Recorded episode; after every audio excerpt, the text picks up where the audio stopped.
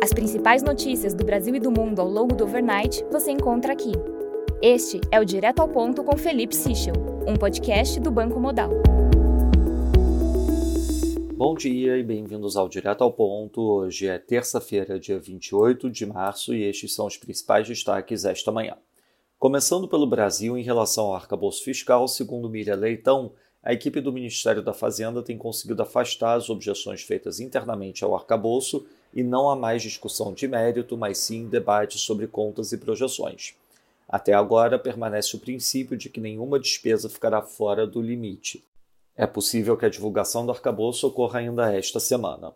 Em relação ao consignado, a Casa Civil e os Ministérios da Fazenda e da Previdência Social devem se reunir hoje com o presidente Lula para tentar alcançar um acordo sobre o teto da taxa de juro do consignado.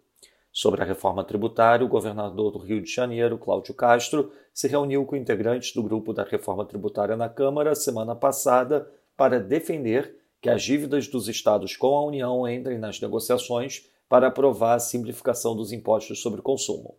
Seria uma forma de minimizar os impactos da possível perda de arrecadação dos estados com a mudança na arrecadação da origem para o destino. Sobre MPs, o presidente da Câmara, Arthur Lira, passou a admitir a manutenção de comissões mistas para a tramitação de MPs.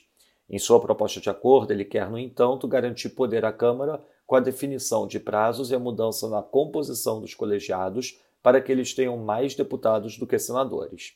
Ademais, Câmara e Senado votariam de forma separada nas comissões mistas. Passando para o setor internacional, em relação aos Estados Unidos, o Jefferson do Fed afirma em QA que a inflação tem sido persistente e que a taxa atual é muito elevada. No Reino Unido, Bailey indicou que recentes problemas bancários aparentam não estar causando estresse no Reino Unido. Já a British Retail Consortium divulga avanço da inflação no varejo de 8,4% em fevereiro para 8,9% em março na variação year over year. Este é o maior avanço desde o início da coleta do dado em 2005. Na União Europeia, o head da agência reguladora de bancos afirmou que o risco no sistema financeiro permanece muito elevado. Já na China, um think tank chinês espera que a demanda por importação de petróleo deverá ter média de 10,8 milhões de barris por dia, chegando ao mesmo patamar recorde de 2020. As importações deverão subir 6,2% comparado ao ano passado. Na agenda do dia, destaque às 8 da manhã para a divulgação da ata do Copom. Às 11 da manhã, teremos a divulgação do Consumer Confidence nos Estados Unidos, além da divulgação do Richmond Fed Manufacturing Index e do Housing Price Index também nos Estados Unidos. Nos mercados, o dólar index enfraquece 0,18%, o peso mexicano avança 0,08%, enquanto o rand sul-africano valoriza 0,26%. No mercado de juros, o título americano de dois anos opera flat a 3,9960, enquanto o título de 10 anos abre 2 basis points.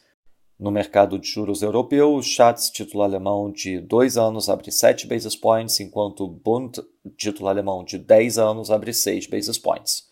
No mercado de ações, a S&P Futuro recua 0,09%, enquanto o DAX avança 0,13%. Já no mercado de commodities, o WTI avança 0,63%, enquanto o Brent avança 0,64% a 78,62 dólares o barril. Essas foram as principais notícias do overnight. Um bom dia a todos. Até o nosso próximo podcast direto ao ponto do Banco Modal amanhã.